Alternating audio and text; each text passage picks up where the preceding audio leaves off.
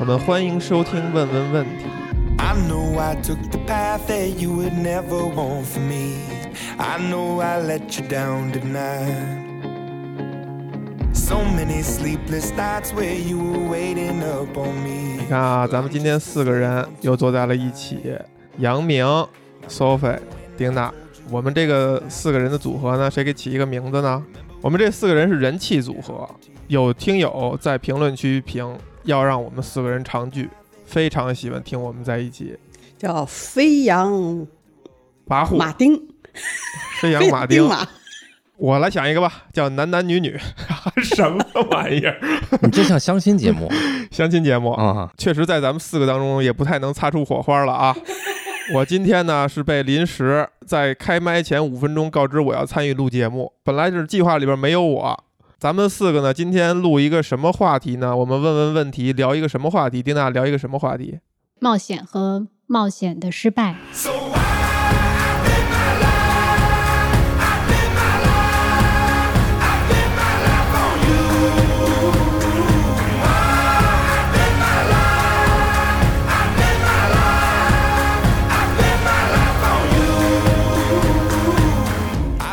冒险与冒险的失败，为什么要聊这么一个题目？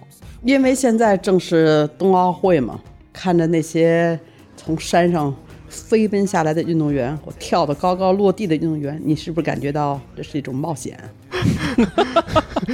这个接的有点太过于生硬了，一下你就你错问你这连往下滑都没往下滑，直接从山顶上直接到地面了。我们一步一步来。我说飞奔下来的，先说，你既然提到了冬奥会，那么呢，Sophie 跟冬奥会的关系是业余女子滑雪的什么？高山大回转。高山大回转冠军，高低是个冠军，就是曾经的一战，一战但我共拿过两站冠军，共俩过拿过两站冠军，看没有？这个咱们这个屋子里相当于有一个冠军，而且是中国滑雪协会组织的，不是足协啊，是滑协。哎，这大喜的日子不要提足协。足你还不如提足疗呢，就是滑完雪做个足疗，这是绑在一起的。到你收费是滑雪冠军，在之后呢，再往下怎么着，咱们能联系到刚才说的什么冒险与冒险失败。很喜欢的一个运动员谷爱凌，她今年参加了一个奥运会的最新的项目，最后一跳的时候，她当时是排名第三名。如果按照她正常的发挥的动作，其实她可以呃选择一个能完成不错的方式，然后拿一个银牌或者是铜牌。但是当时呢，她选了一个他从没有完成过的动作，所以我们这个主题叫冒险与成功。然后 还是还冒险与失败啊？做了这个动作之后就成功了。然后因为这个动作有一个特别高的难度得分，就拿了一个金牌。而且他还说了一个，失败是他的动力。对，他说不是因为我要和别人比，我就是想来这儿挑战我自己。就是他是一个年轻的运动员嘛，这个表述还是非常感染大家的。好，那我们啊，今天问问问题，我们遵循的规则呢，还是互相之间问问题，然后我们会给相互之间问的问题和答案呢进行亮灯或灭灯。超过半数的投票会决定你是否拿到提问或回答的这一分。因为我是临时被抓来参加，我们可以尝试一下，虽然四个人一起录，但是只有三个人参与这个节目，就是除我之外的你们三位互相之间问问题和回答。那我们就开始哈，我们这样，谁先来问第一个问题呢？这个设定的这主题，我推荐由丁娜来开始，我也理解一下，把她的刚才思路更深化一下。哎，说的很好。那丁娜，你这样需要你来问第一个问题，你可以决定是问 Sophie 还是问杨明。那我从杨明开始吧。好，丁娜问，杨明答。如果让你去选一项冰雪运动，让你去从事一项冰雪运动，你觉得对你来说最冒险、最有风险的、最有挑战性的和最容易失败的，分别是什么？一个是最有挑战的，一个最容易失败的。对，最有风险的、最让你有冒险的感觉的和最容易失败的。就是生生的扣了一下这个今天选的主题，就是把这两个词分别跟冰雪运动挂在一起。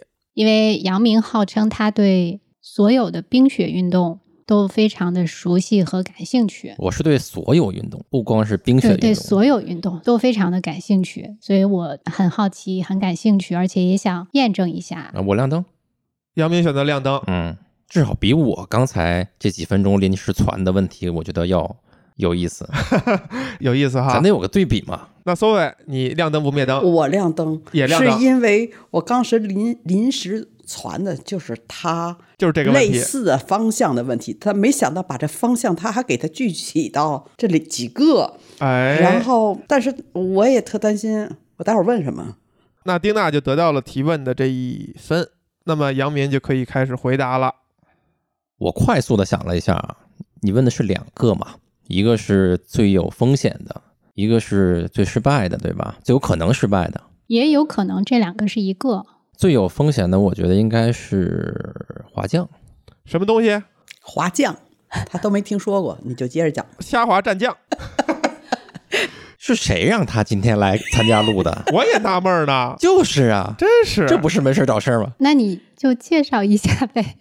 滑降其实它属于高山滑雪的一个分支了，说白了就是拼速度嘛，从高到低山上滑下来嘛。只不过滑的路径和这个一些细节不太一样。比如说另外一类越野滑雪，它就有点类似于平地跑步这种方式，可能有的像北欧两项还有打枪，那这些是属于偏平地上在滑的。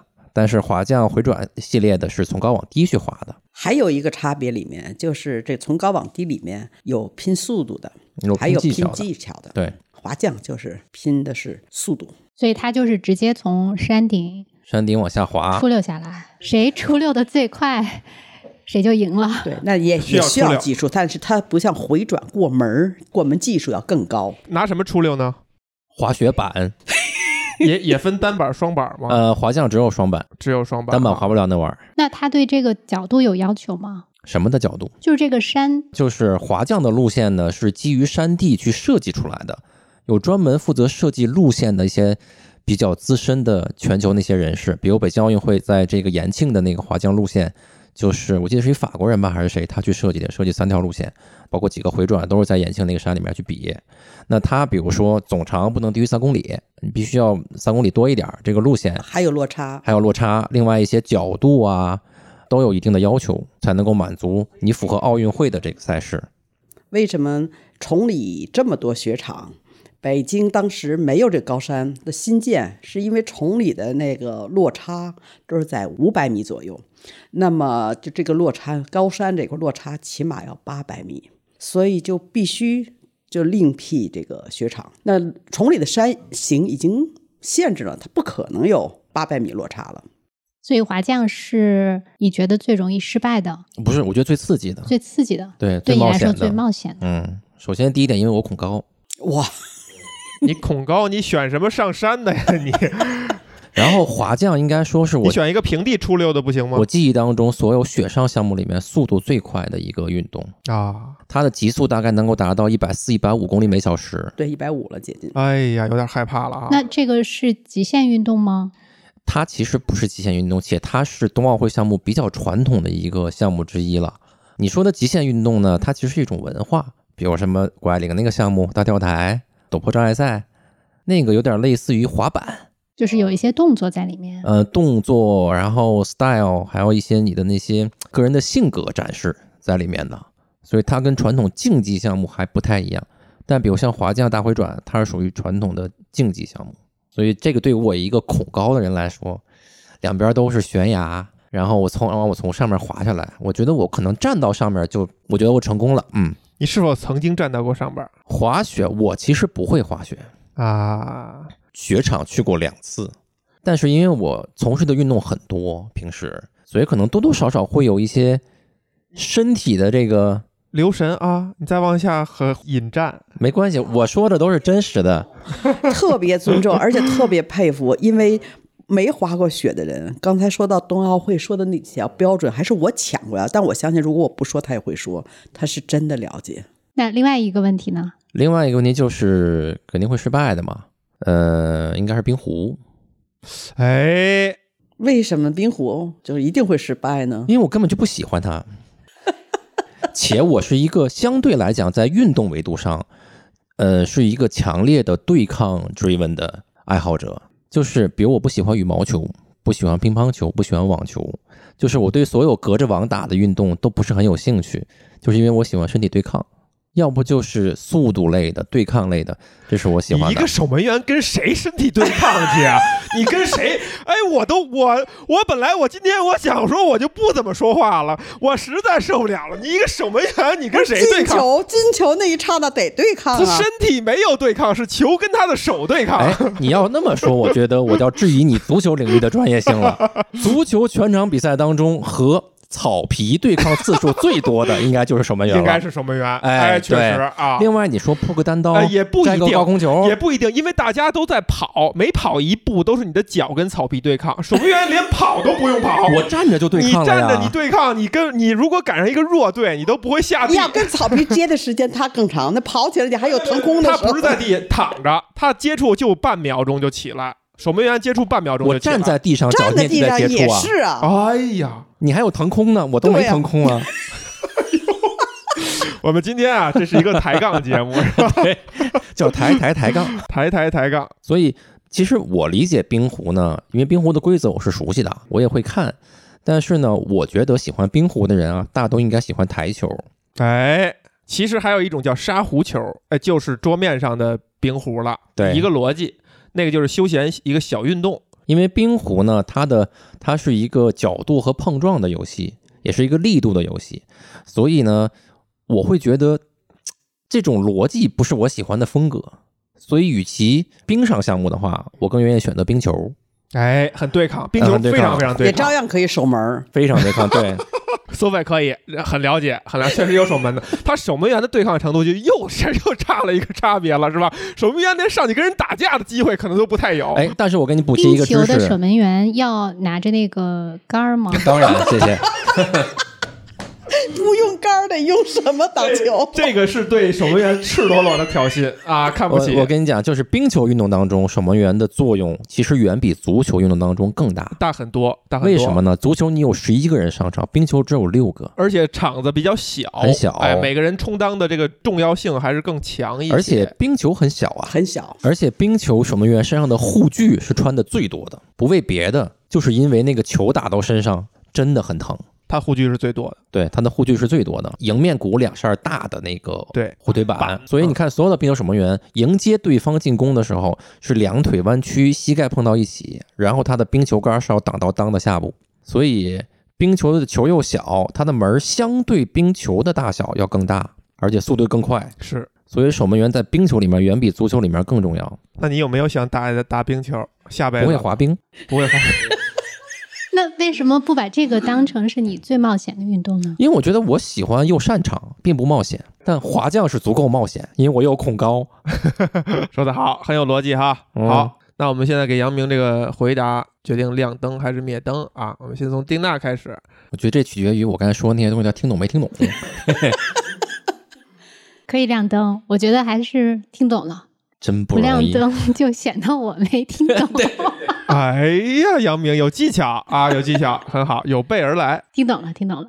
那么索菲呢？呃，我觉得必须得给亮灯，哎，因为他在回答这个冬雪项目上，虽然他几乎没有参与，但是知识的专业性还是非常了解的。非常让人佩服哈。对，真的是一个热爱运动的，不是光吹一下，像某人哈，某人，某人是谁？我很好奇，某人是谁？好像姓马吧，姓马，姓马的他说了什么？号称自己啊这个迷那个迷，但是其实我想补充一下，为什么我能说的那么清楚？但是冰雪项目我都平时不怎么玩儿，嗯，因为我嫌麻烦。是不是？你了解这知识也同样能让你兴奋吗？对我看比赛我会觉得很兴奋。嗯补充一点，滑降这个项目作为观众其实相对来说是无聊的，因为每个人都滑同样的线路，且它过程当中是没有什么技巧动作的，就是往下滑。但是我看我就会觉得好刺激啊，因为好高啊，啊，好快啊这种。刺激。好，那两位都亮灯了啊，杨明成功的得到了回答的这一分啊。杨明答完了，那就杨明来问。那我锁定一个小范围问吧，就是有没有做过一个很冒险的事情，呃、失败了，但是狂喜的。哎，我们先给杨明这个问题选择亮灯还是灭灯哈。杨明问 Sophie 有没有做过一个事情失败了，但是还是狂喜？我其实本来是不想给打分的。你说失败，呃，对，不给亮灯的。你说失败了还狂喜，这得是什么？这得是什么心理素质？哎，但是我想呢，问出这么刁钻的这个问题呢，能够确实有这种体会的哈，也非我莫属。哎，哎呦呦呦呦呦！等一下，自己自己给自己还再将一斤，亮灯，亮灯。Sophie 选择亮灯了啊，那丁娜呢？可以亮灯，为什么？被逼的，因为我也我我在想，如果你成功了，是非常自然的，但如果失败了，嗯，还能够狂喜，确实可能这个答案会比较出乎意料。那杨明也成功的得到了提问的这一分。杨明问完了，那 Sophie 来回答吧。嗯，那我我其实首先就应该是借用这个谷爱凌的一句话，哎呦，对呀、我不记得原话，但这两天到处都在传他说的这一段，啊，就这一段我没听，没没去看那个，那就有可能是以讹传讹了。没没没，他确实太多人传，就是他在说他喜欢这种风险和这种失败，是给了他很多的个刺激嘛。所以，那我想再引申的就是失败，就刚才说，有时候有注定的就是失败。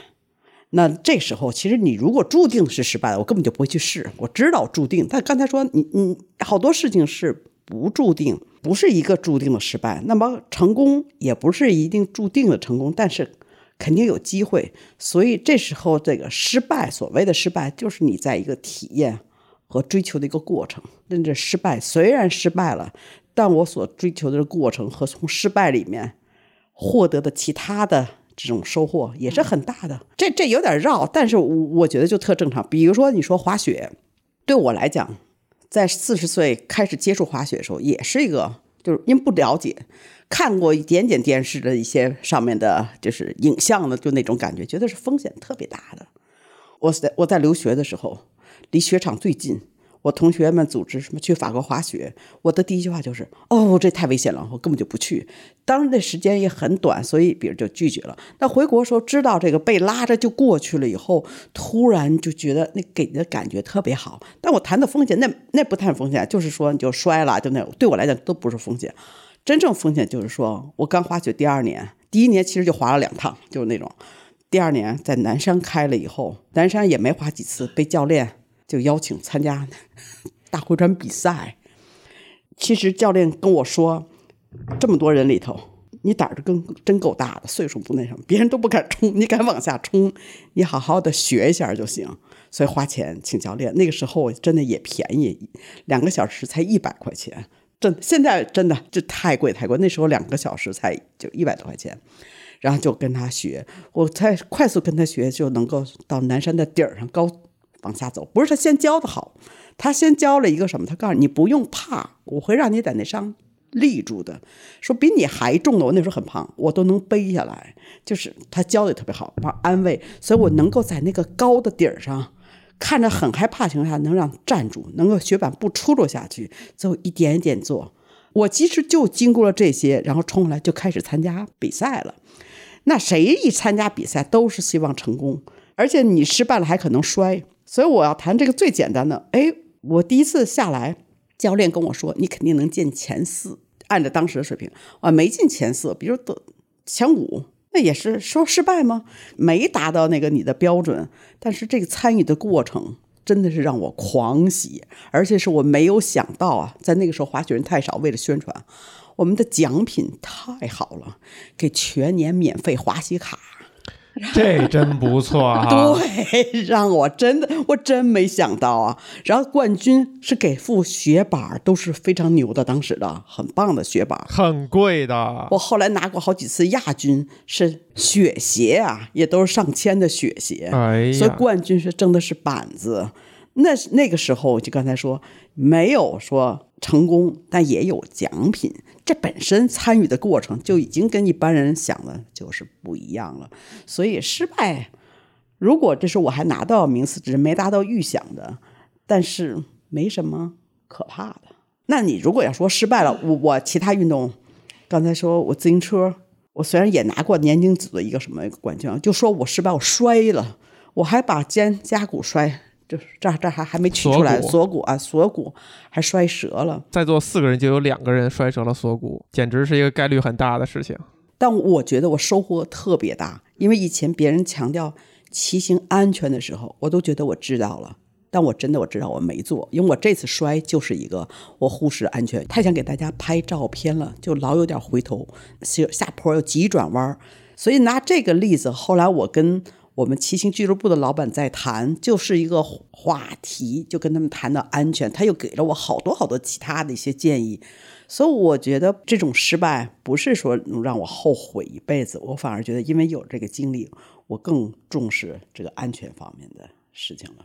好，那我们针对 Sophie 的回答哈，选择亮灯或者灭灯。呃我亮灯，因为跟我最开始跑马拉松的经历是类似的。哎，我第一个半马的时候，之前我跑三公里都是跑不下来的，然后我是跟人打赌，然后一个月的时间参加了一个半马，虽然被关门了，什么叫被关门了？就是没有在马拉松的这个限定最晚时间之内到达终点，就是没有成绩，相当于啊。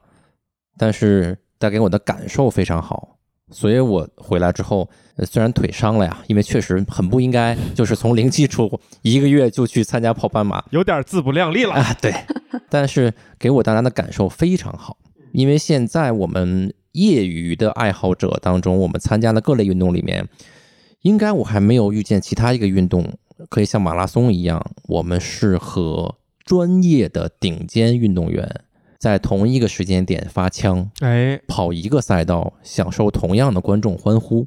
嘿，你看看这个形容的实在是太具体了。北京有一年是全运会，就是对业余选手开放，当然要抽签了，大家是一起发呃分波发枪，但一个赛道场边的观众都是一样的，唯有马拉松现在可以体会得到的。啊，你会不会时刻在想，这些观众根本就不看我，只看那些职业的、专业的人，他如果不看，他早就走了，因为专业的人跑得比较快，早过去了，是吧而？且其实那个观众在后面业余的选手跑的时候还是非常热情的。这个其实是体现了一个城市的体育文化水平氛围，氛围。因为我跑过十一个全马，国外的跑过两个。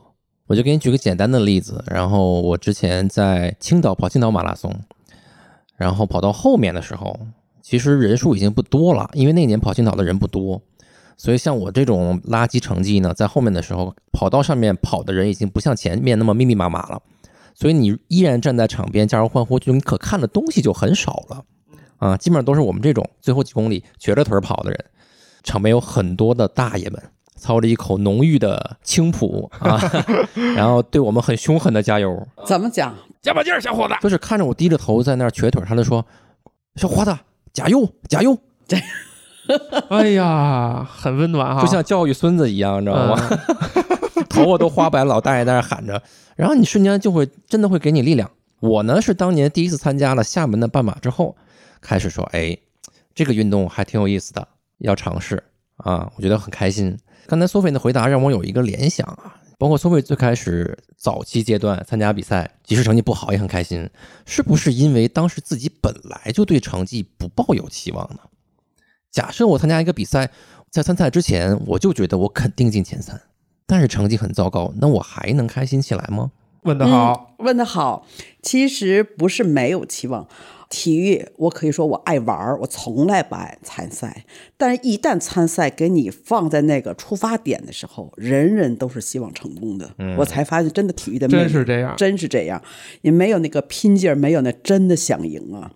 然后我是因为刚开始比赛的时候就八个人，教练都说了你能进前四，我心想这八个人我要进不了前四，人家 没脸活着了。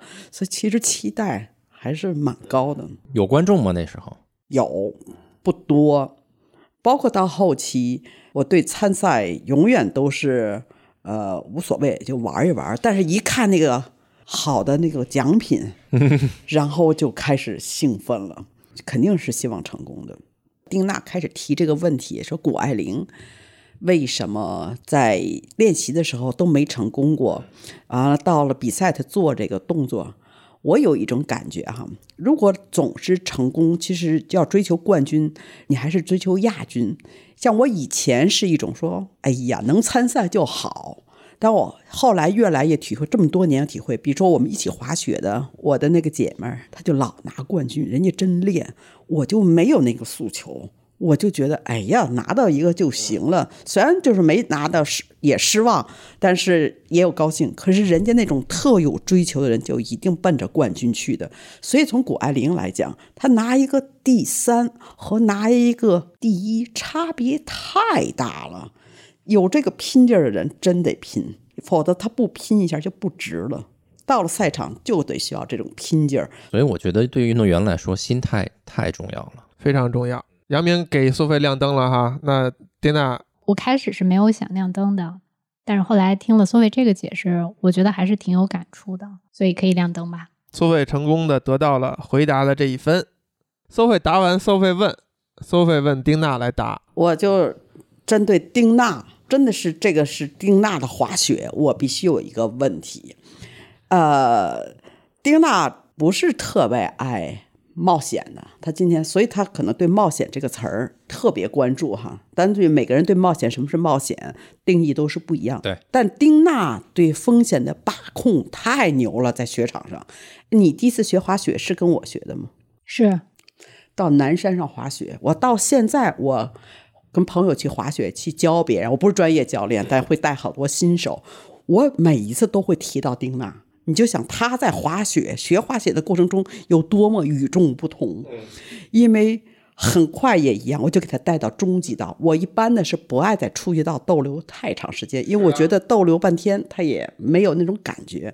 我给所有人带到中级道，其实也很怕风险，也很害怕的人，但他不听或动作不协调的，你让他再怎么做的动作，他也嗖溜就下去，也把我吓得要死，给他吓得要死。丁娜牛在什么程度？多陡的坡，我让他站着，他就站着，他一动不动。完，最后他每次滑雪跟那动作都标准下来，他没，他每他把我急死。你倒是滑起来呀，一秒一秒，就是他动作还做的挺好，他就是不滑起来。他能那么陡的坡，能稳稳的控制住。真的是一绝，所以我一碰到人家在坡上就冲的人，我就说，我曾经带过这么一个人，让他干什么干什么，我让他快他都不快。哎呀，丁娜，我建议你要不然尝试一下冰壶。我就想问丁娜，可能对风险的关注是比较大的。那我想你在就从你的滑雪哈，你是如何评估那种风险？和你觉得你这种对风险的把控，你是特别满意的吗？为什么？我们先给 Sophie 这个问题打分。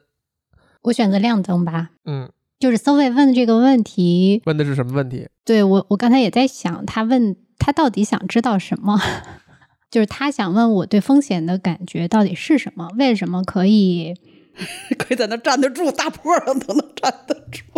如果冲下去是确实。有风险，你控制不住，但你已经能控制，在那稳稳的，那你还不走起来？就是你在这个风险的把握上，你到底？因为我觉得是你与众不同，所以我特别想了解你在风险把控上有什么样的不同。那我再翻译一下，是说你觉得这件事儿其实没有那么大风险了？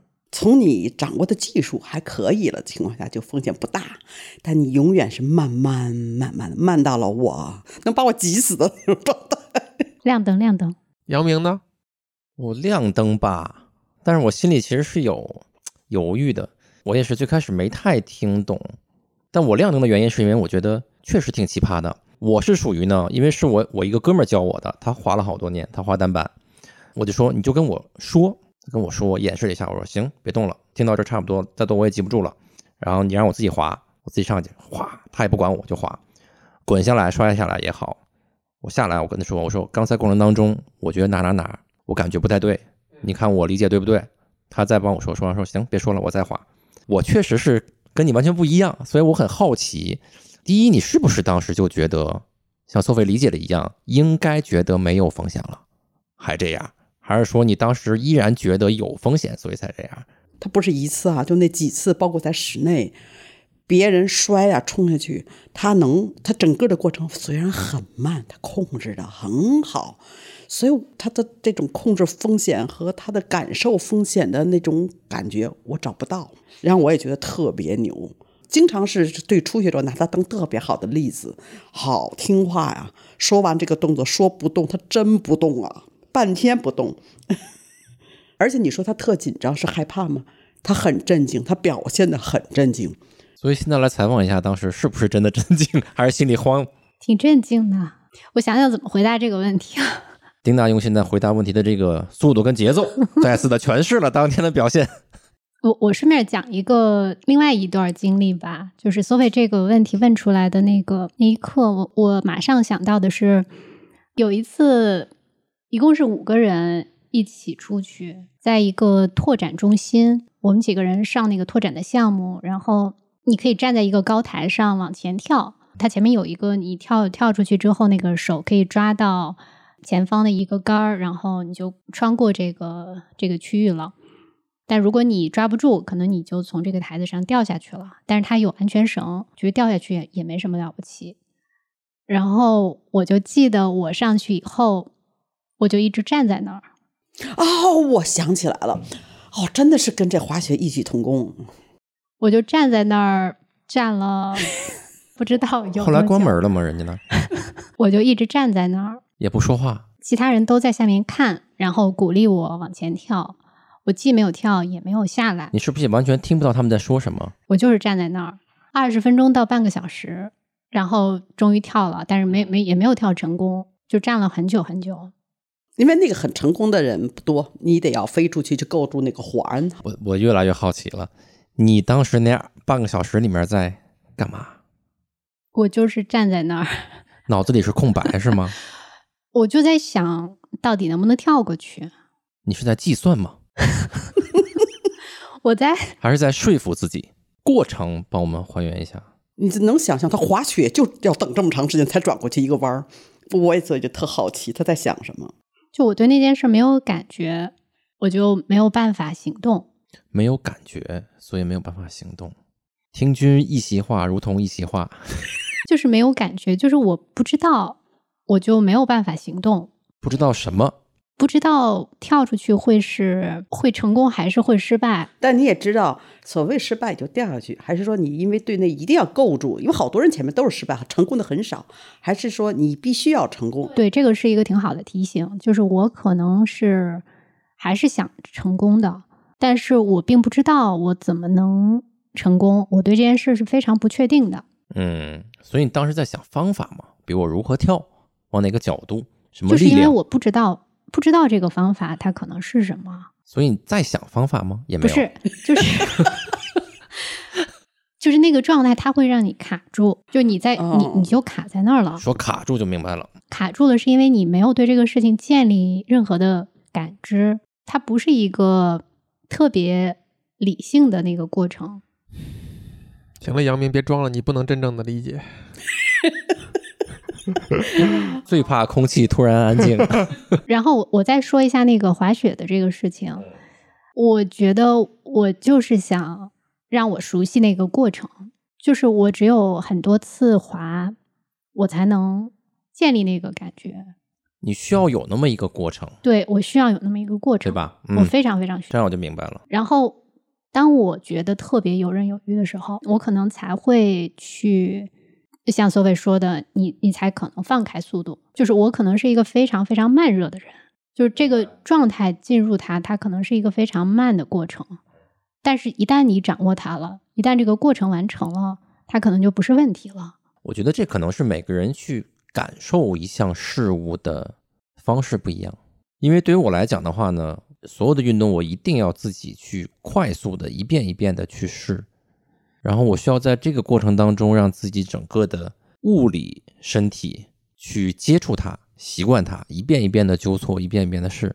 就有时候失败那种刺激都能够，就是多巴胺那种分泌都让你开心。假设就一个弯儿，我这次没过去，然后我就没想明白，那我马上要起来再体验一次，我可能又摔了，但摔的那个瞬间啊，我可能就是突然明白了是怎样的。就是可能我对呃，如果摔了这件事儿没有那么高的接受度。我完全无所谓。哎，所以我问，我就不记得你在跟我学滑雪时候摔过。嗯没有摔过，就是我控制他不让他摔，嗯，就是通过这种方式不让他摔。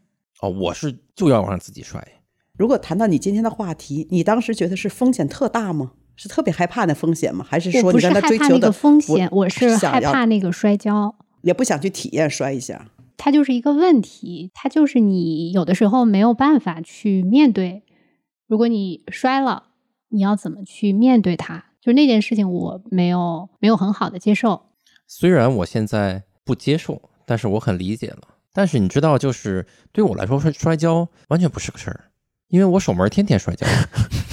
必须要摔跤，对，摔跤是基本动作。我觉得那个动作很帅，下地速度怎么样？杨明，相当快，相当快，我很享受这个过程。是哎，我跟丁娜也跟你说了，在滑雪，尤其是那慢速度的那种摔哈，往上一蹭一倒雪，对，就是那种一点儿也不疼。其实挺浪漫对。我也跟他说过，但他不愿意体验。我觉得那不摔叫摔，作为刚才说这种形式，我我理解叫倒，它跟摔是不一样的。就是跟雪亲近一下，对，所以你看，为什么我我觉得我对谷爱凌她的那个选择是非常有感触的。就是如果我把我自己设身处地放在那个情况下，这个动作我从来没有做过，我对它完全没有感觉，嗯我会不会去选择这样的一个方式？嗯因为对于我来说，它可能面面临的就是非常大的概率，我可能不会成功。就是这件事儿，它可能是我的一个很大的障碍。所以你当你看了这个人的选择的时候，尤其是在他后来他讲他为什么可以做这个选择，你会觉得他特别的特别的帅，他不顾及说这件事儿他是结果怎么样，他就是想尝试一下，这个就挺帅的。不统一。我觉得谷爱凌，包括从看她的背景，她妈妈，他们这种性格的人是特别注重结果的，不重结果的是我们这样。嗯，就是玩一下，他是特注重结果。虽然他是这么说的，就刚才说第三和第一，他太知道区别了。真是这样，这是竞技体育的残酷性。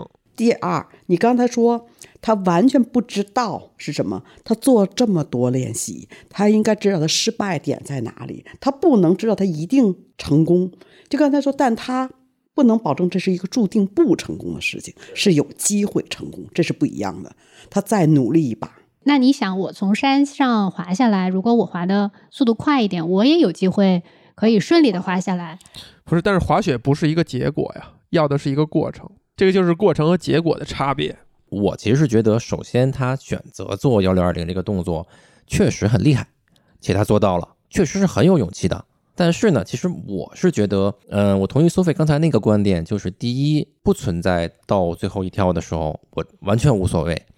竞技体育干嘛里也说了，第一、第二、第三差别太明显了，四年一届的奥运会，机会仅此一次，所以他肯定是做好了心理充分的准备。没错，对，另外就是你知道，就是大跳台这个项目一共有三跳，三跳里面取两跳总分相加算最后的结果，且这两跳必须在你的起跳角度和你的呃下滑的角度要有区别的，就是完全一样的两跳是不能够累积的。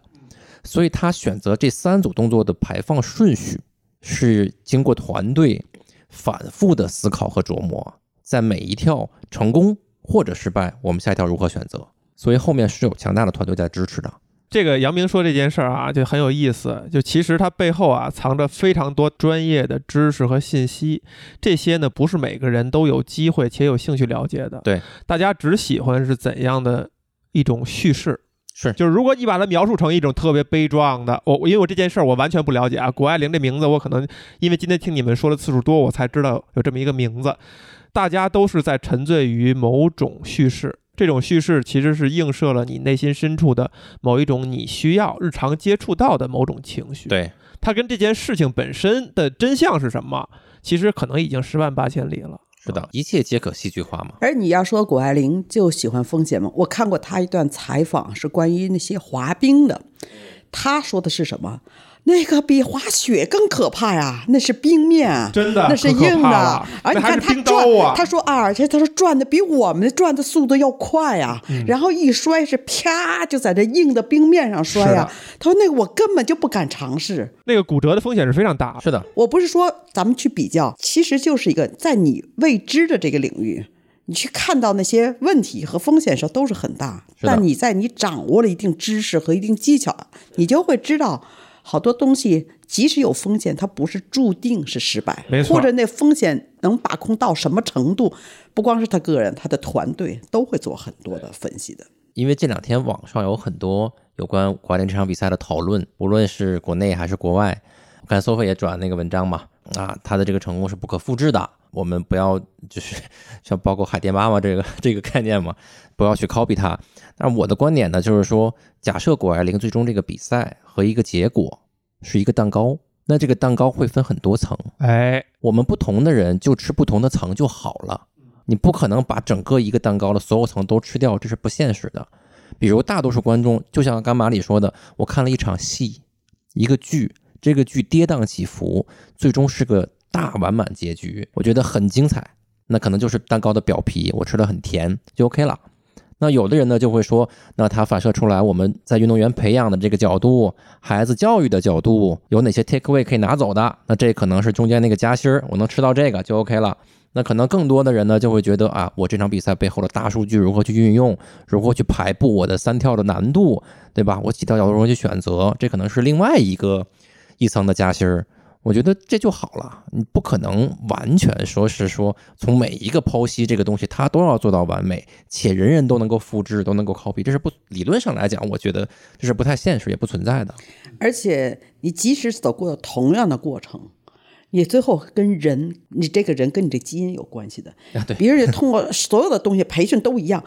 那比如我就不是特别强烈的，就是那种驱动，一定要什么在某方面拿冠军拿冠军，但是上那台子上我控制不了，所以我根本就上不了那个台子。如果不是这样类型的，不这种结果驱动型的人，遇到了同样的环境、同样的团队支持你，他的驱动力没那么大。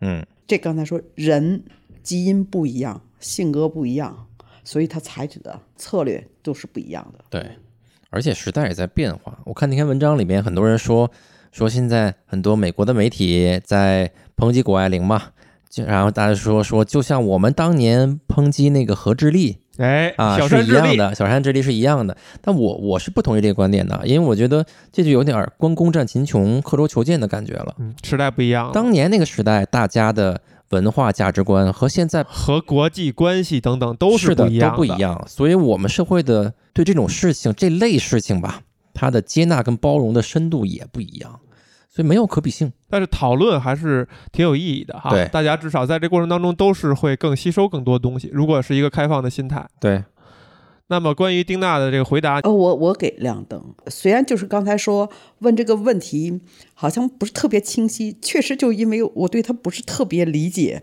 这是已经跟一般人我教滑雪真的太不一样。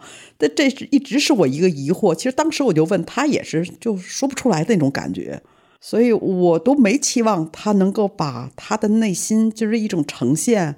然后我感觉真的是人，我可能最大收获是太不一样了。对风险的认知和评估啊，还有采取的措施太不一样了。我我我是从这块儿，我觉得，而你又举起那个例子，我现我想我都不记得是谁，我曾经跟别人说过，那人站在台子上就一直不下来，我们下面都因为应该是团队啊，应该是说大家要鼓励，最后大家都快泄了气了，要关门了，真是要关门了。我把那个例子啊完整的描述一下。刚才我一直没有插话，那是当年 Sophie，就是我们还没有毕业的时候，我跟丁娜在 Sophie 那儿实习，有一个周末，周五。苏菲说呢，有一个人邀请他去他们的一个考察一个下一届学生圈要办的地儿。其实我们已经没有下一届了。苏菲说，咱们就装成我们去考察啊，在人那儿蹭吃蹭喝去，是吧？好好吃好喝好招待。然后就带着我和丁娜和当时我们俩分别的男女朋友，就丁娜的男朋友，现在她的老公，我当时的女朋友，现在别人的老婆，是吧？我们一起去了这个地儿，哎，然后好吃好喝，住了一宿。第二天，我们来到一个拓展训练营，整个全营只为我们五个人开放。哎，当时就有这么一个装置，是你需要通过攀爬，攀爬到一根立着的，单杆儿，就像那个舞狮的那种单杆儿，然后前面悬着一个单杠，这个单杠是弹性的，是浮动的，可以远杆也是晃动的，可以远可以近。那根杆儿呢，它本质上不应该晃动，但是毕竟是一支一根高杆，你上边的物体这个这个重力越大，它底下越不稳。力臂比较长，然后当时呢，丁娜的时任男友、现任老公呢，号称自己脚有伤，拒绝了上去攀爬。我呢，第一个上去，上去以后，基本上踩在那杆儿上，那杆儿就在晃，我就迅速的一飞跃，就抓着那个横杠，就相当于成功，然后就下来了就。不用讲你了啊。然后我的前女友呢，也是爬上去以后，几乎也是很快就飞身抓着那个杆儿下来了，因为我们毕竟相对丁娜来讲还年轻几岁啊，年轻几岁。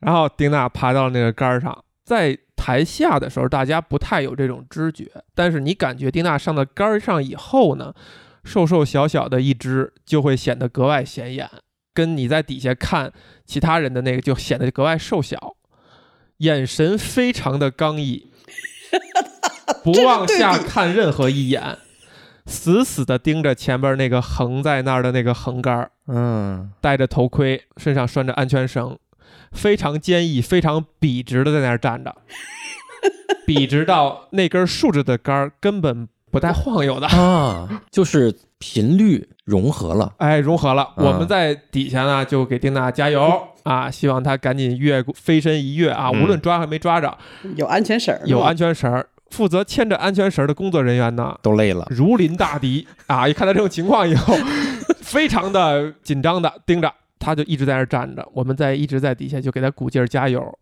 时间长到我们已经累了，我们已经想聊会儿别的事儿了。插一个问题，他们在下面喊什么？你有在听吗？我的注意力没有没有在那里。所以完全没在听。好，你继续，马里。然后呢，这个事情我们就已经，哎呀，已经都开始要烦了。丁娜的老公就一直在说：“哎呀，我这个脚有伤，我上不去。哎呀，我这脚有伤。”还穿着一双皮鞋是吧？哎，然后呢，这个到最后时刻，可能是因为内心的波动，这个杆儿就开始晃了，抖动。于是就看丁娜飞身一跃，手呢碰到了那个横杆儿，没有攥住。底下的这个工作人员拉安全绳，让它悬在空中，一点儿一点的降落在地上。大概就是这么一个过程。那我又有一个问题，是什么让你最后跳了那一刻？饿了，不是也没想明白。没法再拖延了，就确实站的时间太长了。真的是人真不一样。如果丁娜，你要是有这样的这个情况，说你的女儿，比如说也会有这样的，你会比如碰到什么事情，她半天就不动，你觉得有什么更好的方法鼓励呀、还是说就是呃，来来来跟孩子沟通呢？是底下就是催促啊，不要怕呀什么的。你现在反而你你你会觉得什么样的方法更能对你有帮助？又卡住了。因为有时间有限，他一对，定得我觉得下丁娜可能就没觉得这是个事儿，她就觉得这是很正常的，只不过不同的一种方式啊，已。其实可能也不在意，因为我们下面再说再什么的，他都听不见了，也可能是这样。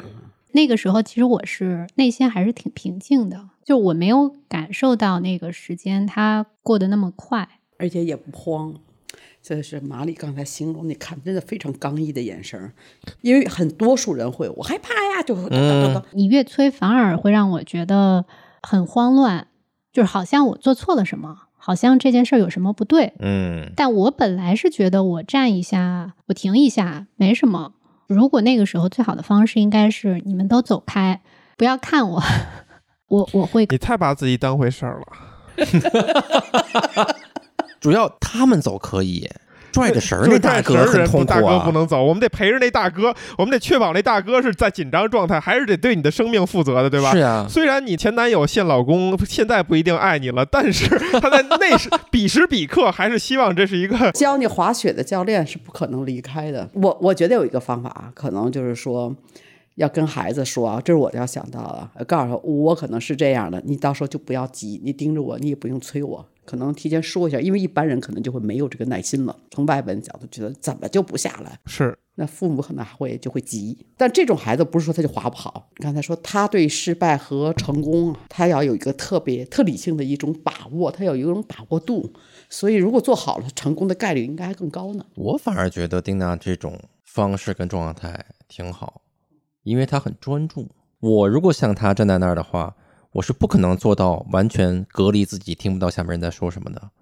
对，这也是一种习惯。如果你从小踢球的话，你不可能做到这心里边只有一件事儿，然后不管其他人，对吧？你队友在喊传球，你需要观察场上的形势，等等等等，那就是一个高信息量的摄入，也不可能做到完全专注的。对，而且就是运动项目里面，团体竞技项目和个人竞技项目天差地别。天差地别，而且个人竞技项目里面又分和自己比的对，和和对手比的，是的，这也天差地别。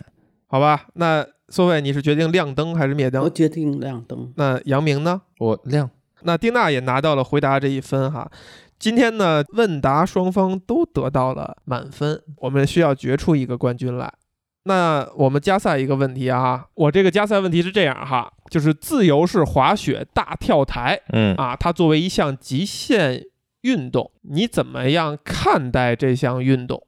这个看待呢，包含不限于你觉得从事这项运动的人他会得到什么快感。嗯，因为它在成为一项竞技运动之前，它首先先得是一项运动，就大家得爱玩儿这个东西。是那他爱玩的这个玩的点是什么？吸引人的，让人觉得兴奋的，愿意从事的点是什么？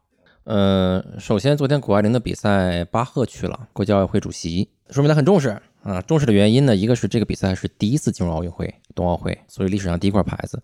那更另外的一个就是说，它本身的运动很重要，这一类极限运动很重要。第一，它是年轻人热爱的运动项目，哎，说得好，相比较传统竞技类项目来说，这类偏极限运动的类别是年轻人非常喜欢的运动。为什么呢？就是它所代表的是一种文化，而不仅仅是运动本身。比如我们经常会看年轻人在一个平地广场滑滑板，然后你会发现他们穿衣服的风格是一样的，圆筒很粗大的裤子，然后要穿板儿鞋，那个板儿就是滑板的板，要穿板儿鞋，这些都是他们的文化体现，包括由此延展出来的和 hip hop 和涂鸦文化和街舞，他们都是一类人在玩儿。你就会发现很多唱说唱的人，他滑板也喜欢，所以它是一个文化体系。年轻人觉得这样潮，觉得这样时髦。有一点非常和以前我们的竞技类运动不一样是什么呢？就是以前你像我们踢球比赛之前，你不能戴耳钉，不能戴项链。但是的话呢，嗯你知道很多极限运动运动员在出场之前都要戴耳机的，他要调好自己最喜欢的音乐，调动自己的情绪。对，在最好那段旋律马上要到来之前，我出场。所有的这些都和以前我们传统的竞技类项目完全不一样。所以这些元素，音乐、服装、生活方式和日常的状态，共同组成了这类运动带给大家的全方位的一个体验，就是非常让年轻人喜欢的。而国际奥委会呢，是很看重可以吸引越来越多年轻人一起来玩的运动类项目。影响力，影响力，对，因为它是下一代孩子们会选择的运动类项目。第一，年轻人，年轻人再往下去抛，为什么年轻人会喜欢？它所带来的视觉冲击和对年轻人心灵冲击影响是非常大的。另外一个原因就是这个项目足够好看。举个小例子，我们大家都看体操吧，很多人也会看花样滑冰，对吧？花样滑冰分短节目，然后分冰舞，呃，规定项目、规定节目。所以就是以前我们的体操呢，大家基本上都是相当于从一堆动作的池子里面挑一些拼成我来演绎的这段项目。极限运动的话也是类似，但是呢，重要的一点就是它在表现一个规定动作的时候，可以体有很多种方式去体体现他个人的性格。比如我同样是摸一个板尾，我可能是交叉去摸，我前转后转去摸，他可以将自己的性格、穿衣方式、妆容、化妆都体现在这些细节层面上上面。然后包括这次很多运动员在手套上面画，一边画熊猫一边画八卦等等这些，所以它是一个特别鼓励也接纳性格张扬的一种运动类项目。体现个性对这种鼓励的方式，就让这个运动项目本身出来特别好看。啊，同样一个动作，每个人做出来效果都不一样。最后一个就是，大多数极限类项目都非常挑战人类极限，比如马拉松是四十二点一点五一九五公里吗？但是超级马拉松呢有五十公里、一百公里、两百公里的马拉松，它就是挑战人类极限，超级马拉松算极限运动，算算非常极限的运动。比如像翼装飞行，翼装飞行的死亡率非常高。他为什么愿意参与？参与的感受呢，其实很简单了，就是带来的多巴胺和肾上腺素给你带来的刺激。这个我我很有体会。我完成自己第一个全程马拉松的时候，我是哭着撞线的，就是因为也没有经验，第一次跑确实是很痛苦。我中间有点电电解质紊乱了，然后我脚上磨了五个泡，袜子也没经验，不合适买的。然后我最终冲线的时候，我就是觉得我曾经一一度可能一路上五个多小时。十几二十次想放弃，但是我坚持下来了，然后哭得泪流满面，冲过终点线，一种自我感动，一种自我的爆发吧，就是将那种实现。我觉得这是极限运动带给人类很正常的一个。如果具体到刚才咱们说的谷爱凌的那个自由式滑雪大跳台。如果具体到这项运动，我们猜一下，它会让参与的人是一种什么样额外的？刚才他已经说了，一个真是年轻人，就是很帅、很酷、很享受嘛。而且最后那一点，你那个问题，其实它和其他运动在我来看呢是共性，都有这一点。比如你像他昨天做的是幺六二零，对吧？但是你知道他是第二个全球做出来的吗？第一个做出来的人是在一个月以前刚做出来，所以他们一代一代的运动员在不断的挑战人类的极限。记得昨天我看那个比赛，有个解说，他说了一句什么：“昨日之不可能是今日之极限，是明日之平常。”那我们今天的冠军呢，就是杨明，比较粗暴啊，我们就愉快的结束了哈。So